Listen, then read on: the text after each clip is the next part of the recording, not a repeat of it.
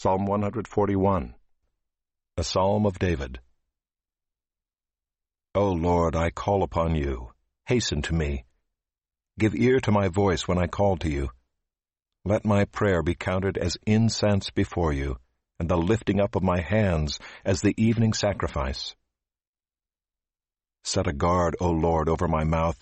Keep watch over the door of my lips. Do not let my heart incline to any evil, to busy myself with wicked deeds in company with men who work iniquity, and let me not eat of their delicacies.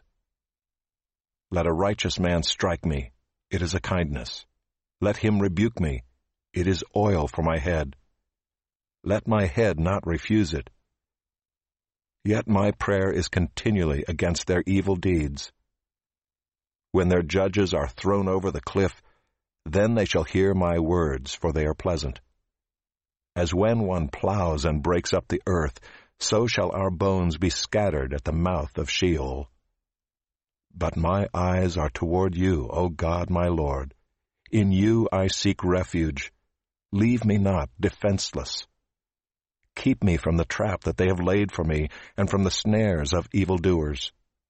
Let the wicked fall into their own nets, while I pass by safely.